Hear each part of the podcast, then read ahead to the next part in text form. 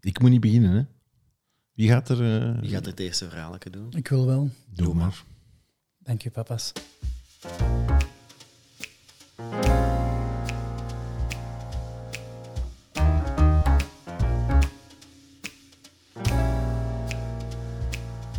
Toen ik moest studeren van mijn ouders, die stuurden mij met examens naar boven en die zeiden, Nico, vandaag moet jij vijf uur studeren. En dan zeg ik, ja papa, ga naar boven, ik ga vijf uur studeren. En ik pakte dan de grote encyclopedie van de oorlog en ik begon verhalen te lezen. Eerste Wereldoorlog, Tweede Wereldoorlog. Ik was daar enorm door gefascineerd. Ehm, Ik ben helemaal geen fan van oorlog, maar ik vind dat in een oorlog ontstaan er uitgesproken type mensen. Mensen, valspelers, gemeenerken, onder de radarblijvers en helden, partizanen ehm, en collaborateurs en al die zaken. Dat klinkt, dat klinkt zo'n beetje als iedere grote organisatie vandaag de dag. Klopt. En ik las die verhalen. Ik, lees, ik heb ook heel veel boeken gelezen in die, in die dingen over oorlogen. Eh, zelfs als je naar eh, Oorlogswinter van Jan Terlouw, als je dat las, de, hoe dat, dat daar gebeurde, hoe dat de mensen zich gedroegen. En dan vroeg ik me altijd af. Ik zit in zo'n luxe leven, wij komen eigenlijk niks tekort. Ik vraag me af hoe dat ik mij zou gedragen hebben in die periode.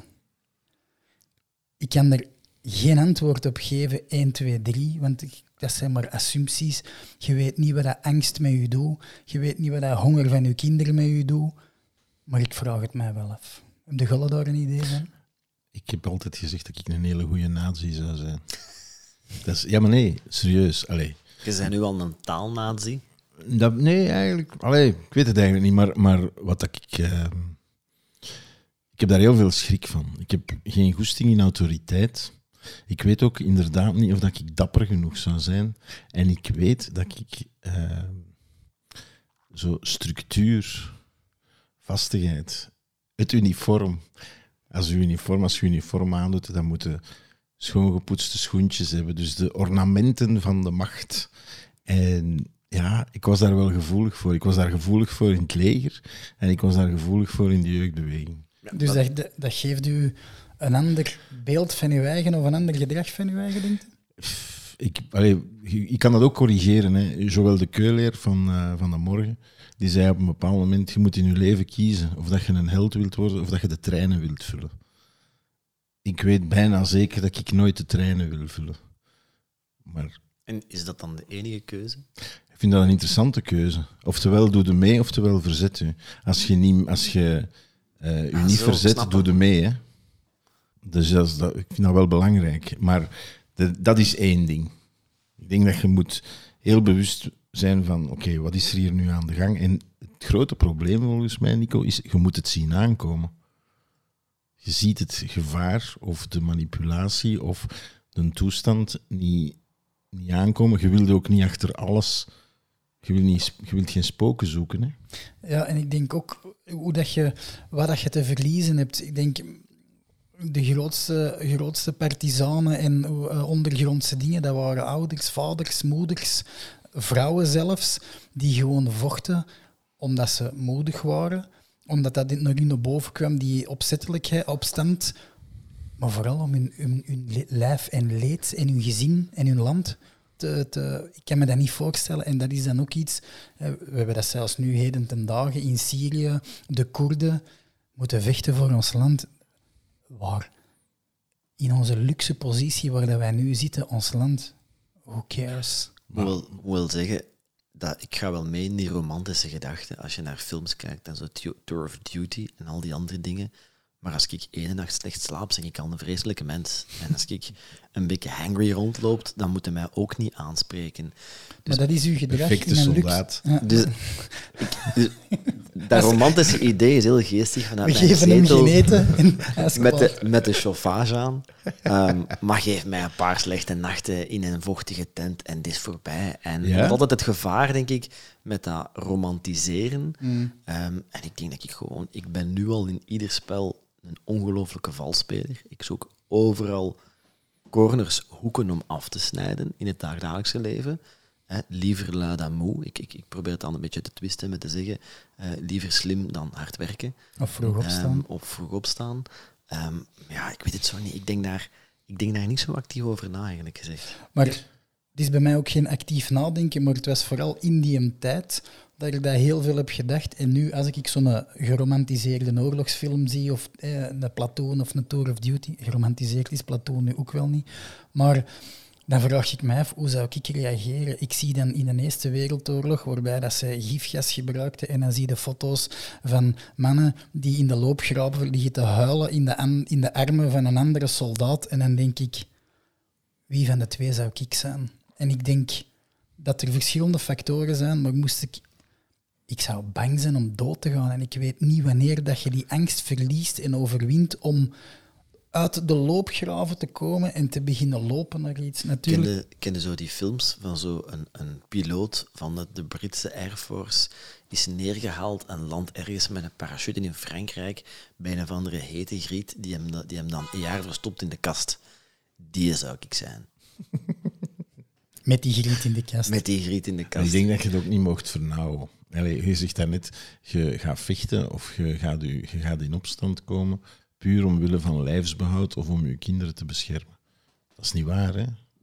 Er ook die uit, uit ideologische redenen zijn beginnen vechten. Absoluut, maar dat waren de lompsten. Hè? Dat weet ik niet. Mijn grootvader was daarbij. Die van mij ook. In de verkeerde richting. En die van mij heeft in, eh in Brendonk gezeten. zelf. Ah, jij van mij in de zo van Antwerpen. de zo van Antwerpen. Even. Leg uit, wacht, wacht, leg uit. Collaborateur, hè? Ah ja, en dat is niet dat je van de apen afstamt, dat je dan je Nee, grootvader nee, uit de nee, zoo nee, komt. nee. Dus op een bepaald moment werden er eh, de collaborateurs werden bijeengedreven en eh, ze moesten die ergens vastzetten. En onder andere de Zoo van Antwerpen, op een bepaald moment is daar... Het einde van de oorlog. Ja. Ja. Maar dus de man... Allee, er waren daar twee elementen die speelden. Om te beginnen, ik denk niet dat we hier de, de hele Vlaamse beweging moeten opnieuw uit de doeken doen. Er was een soort van naïef geloof in een, een vrij Vlaanderen. Niet, niet geknecht door België. En het VNV en wat is het allemaal niet, heeft daar handig op ingespeeld. De Duitsers waren daar niet echt van plan. Maar absoluut, maar dat is ook een van de hoofdredenen waarom dat zo'n dingen werken. Mensen zitten in een bepaalde sleur, er komt iets nieuws aan, in het begin is dat nog positief. Dan natuurlijk kantelt dat misschien naar een kant dat ze het zelf niet helemaal verwachten, maar kunnen ze er niet meer onderuit. Hè? Maar, dus mijn, mijn was een, een flamingant. Maar aan de andere kant, die mens had ook elf kinderen. Dus ja, je moet iets doen. Hè. En ik weet niet wat dat er eigenlijk de doorslag gaf. Ik denk op een bepaald moment toch wel dat idee van ik moet hier zorgen dat er brood op de plank ligt voor mijn kinderen. Voilà. Perfecte drijfveer, vind ik. Ja, maar keert om, hè. Je zei nu, allez, er gebeurt iets. Zeg, laat ons zeggen dat Poetin juist iets verder gaat dan Oekraïne en ergens uitkomt zo in In de, El, Schoten. in de Elzas. Dat hij, dat hij in Luxemburg gaat tanken. Te laat stopgezicht. Nog een slof een erbij. voorraadje inslaan. Wat, wat doe je? Ja, die Russen zijn geen simpel mannen. Hè? Nee. Die praten ook niet zo goed. Dat weet ik niet. Die, Ik zou beginnen met mijn kop in kas houden en kijken wat er gebeurt. maar dan is het meestal te laat. Hè. En maar Nee, maar allez, je hebt daar straks ook over angst gesproken. En ik heb u dat ook al eens een keer gezegd. Eh, een antropoloog, Carlos Castaneda, die heeft zoiets eens een keer een boek geschreven over... We zijn in de fase dat we aan het name-droppen zijn met boeken dat we gelezen Maar hebben. nee, Dus we nou, kunnen niet meer mee, Nico. Oké, dan niet. Maar in ieder geval, Carlos mijn, Castaneda. mijn mening dan, niet die van Castaneda, was als je naar de oorlog gaat, dan moet je bereid zijn om in de eerste seconde te sterven. Ja, maar dan moet je al weten dat je... Commitment is Ja. alles. Ja, ja, maar je moet het zien aankomen. Als je naar een oorlog gaat, wij weten niet dat we... Pas als ze er zijn, weten dat je in een oorlog bent. Want dat vind ik wel de vraag. Is er een ideologie of is er iets waarvoor je zegt, hiervoor wil ik met die beweging, en misschien dat er heel veel ideologieën in zijn, maar hiervoor wil ik aansluiten en gaan vechten. Los van, ik wil mijn kinderen beschermen Klopt. en mijn vierkante meters van mijn woning. Ik Ja. kan mij heel weinig bedenken, behalve mijn individuele vrijheid en mijn vrijheid van, van gedachten zeggen. Maar ja, dat, de wapens opnemen, En Ook toch, daar al, hè. ja, en, en we denken dan, dat is niet meer van deze tijd, want wat is België waard voor ons, hè, bij wijze van spreken? Onze individuele vrijheid is waarde, waardevol, onze rechten zijn waardevol, maar een land heeft in mijn ogen België weinig waarde, maar een, een Koert, misschien een Nederlander of een, een IJslander, die denken daar helemaal anders over. Hè. Die kunnen wel zeer, zonder dat een negatieve bijklank te, hebben, zeer eh, chauvinistisch of nationalistisch zijn. Hè. Zonder dat... En dat heb ik totaal niet, dus daarvoor zou ik al niet een held gaan uithangen. Ik zou pas de held gaan uithangen, denk ik, hoop ik, als mijn vrijheid bedreigd wordt en mijn, mijn vrijheid van denken. En dat is ook natuurlijk, wij leven nog altijd in een ongelooflijk veilige, voorspelbare wereld met rechtszekerheid. Want mijn grootste daad van verzet deze dagen is de blauwe lijn mailen. En voor de mensen die niet van Antwerpen zijn, de blauwe lijn, dat is eh, eh, het contact bij de politie, bij de lokale politie, dat je De kan mailen de niet dringende dingen. Ehm, dus bijvoorbeeld, eh, mijn iets verder op een buur, a.k.a. de huisjesmelker, had een badkamer afgebroken, had hij op straat gelegd de vrijdag en die lag daar een week later nog. Ik contacteer dan de blauwe lijn om mijn buurt te verbeteren. Serieus?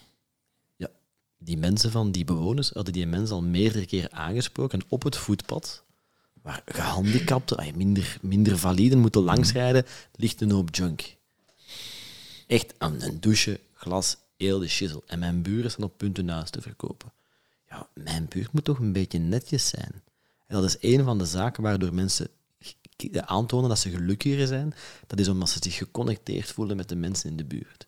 Dus ik wil daar graag aan bijdragen. Dus ik ben nu een beetje, ik voel mij een beetje partizaan, een beetje verzetstrijder. Ah ja, of collaborateur. Ik heb de blauwe lijn gemaild. klikker. Een klikker is dat, ja. Ga naar uw huisbaas of naar die huisbaas, Nee, maar ik heb die. zijn gegevens niet, die woont daar niet. En die mensen hebben die al meermaals gebeld en die zegt, ik kom wel af, ik ga dat doen.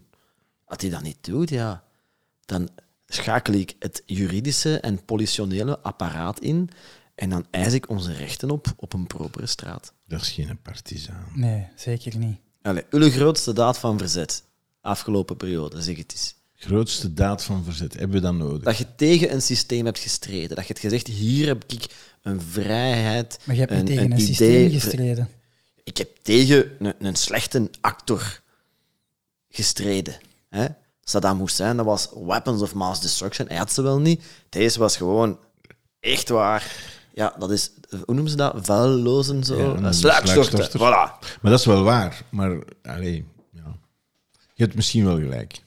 Mensen moeten hun verantwoordelijkheid nemen. Eh, die alleen het idee dat je zo Maar het is... Wacht, moet, moet iemand anders gaan bellen van meester, eh, het liet vuil op straat en hij kuist het niet op. Oké, wat ga dat jij... staat mij tegen. Oké, ik snap, maar wat ga je dat doen? Wat ga jij doen als dat vuil er al een week ligt? Ah, wel, het is heel grappig dat je dat zegt. Had hem de voortuin gehad, ik had dat er terug in gegooid. Want eh, naast ons woont er een en die heeft nu al, denk ik, ga er waarschijnlijk volgende maand een fakkel op zetten. Dat is zijn eenjarige verjaring van een, een hoop bricalion. Ken dat bricpilé zo? Allee, Nee, stortafval. Ah, ja. Allee, op zo- privégrond of op de Nee, op de ruimte? openbare ruimte. Ola, man. Maar dat is niet... Dat stoort mij niet, dat stoort hem. Denk ik. En blijkbaar ook niet genoeg. Maar ik, daarin denk ik zoiets van, ik doe mijn ding. Bijvoorbeeld, wat dat ik wel doe, hier in de straat op een bepaald moment, de vuilniskar komt op dinsdagmorgen. Ik vind, als je te laat bent, pech gehad, dan moet je dan maar een week op zitten. En dus daar ligt hier zo nog een vuilzakje, duidelijk van een van de bewoners hier. En jij dat teruggezet. Nee, dan heb ik een mailje gestuurd naar iedereen. Ik zeg, mannen, je hebt pech. Eh, je moet, eh, als je te laat bent voor de vuilkar, ja, haal dan je brol terug binnen. Maar goed, we zijn dus van de oorlog de en oorlog naar first world problems wel. en naar de vuilzak die niet op tijd buiten Maar is. ja, ik, wou juist, ik wou juist zeggen, ik denk dat we con- kunnen concluderen Ja. Dat we- allemaal helden zijn en een medaille verdienen. dat we zeker allemaal pantoffelhelden zijn. En ik denk dat we het daar even bij moeten laten. En dat we vooral hopelijk nooit gedwongen worden om in zo'n situatie you